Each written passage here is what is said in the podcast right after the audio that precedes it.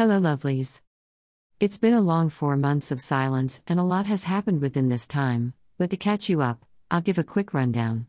I was in love, fell out of love, fell in love again, fell in like, gave my liver reasons to quit. Turns out my liver is really strong and decided to stick by me, got an amazing job, had some work issues, mostly settled now, had no time for fun things, became a night owl, stressed my liver a little more, still in like, got a little bit depressed tried talking but met a brick wall, shut my mouth up on my feelings, missed some old friends, found a rock in an old friend, became closer to an old slash new friend, became less judgy, minded my business on Twitter, finally got my first block on Twitter. Apparently, people don't like being called donkey right after they just called someone a donkey, but oh well, felt lost in my faith, forgot about God's love, was reminded of God's love, was prayed for by family, was loved by family, things casted, found out something that broke me literally, asked for strength every week, needed a vacation but haven't gotten around to it yet. God showed up for his baby girl, had doubts about everything.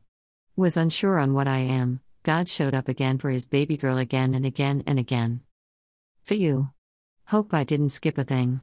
That seems like all of it.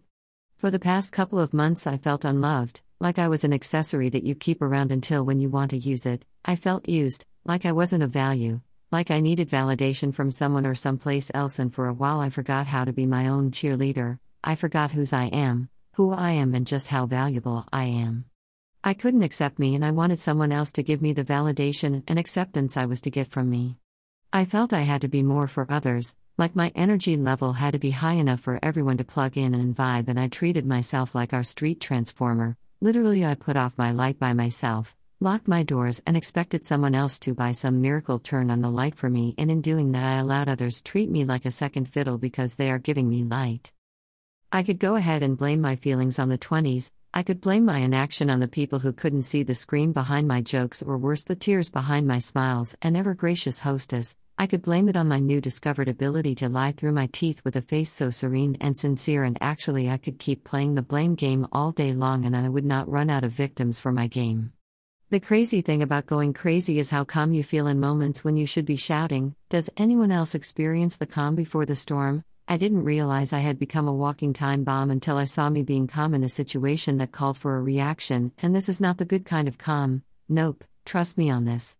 It felt like I had no humanity again. Thank you, Callistus, for your ears and sincere concern. I understand it was primarily born out of your desire to live as you would be the first to go if I should ever turn into a serial killer, but nonetheless, my darling low budget. I'll stop here. You are a true friend, and I bless God for the day we met on the streets of Twitter, my very own village person way follow me go city.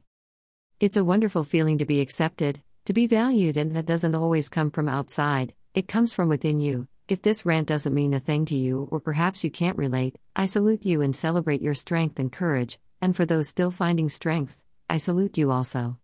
I needed to accept me first, like I needed to realize I was fried rice, I deserve to be spoiled, I deserve to relax and be taken care of, if you will. I needed to accept I am currently in my mid 20s and life sucks sometimes, but I needed to love me again. I needed to accept me again. I needed to recognize my value again. I needed to hype me again, and I understand there are lots of people who are doubting themselves, who feel off, who can feel themselves sink further each day, who can't see their fineness anymore, who have lost their will, lost their faith, lost their smile, their laugh, whose tummy no longer rumbles when they laugh, who wishes people can see the sadness in their eyes, who are tired but manage to rise up each day and just live.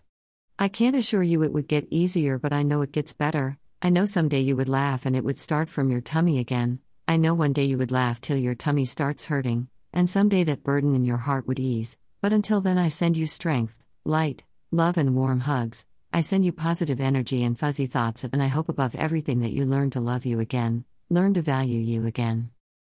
Love and light. Woolie's hand. I for sign, but Callistus is annoying me on WhatsApp. If I could just use raid on him, it would be better.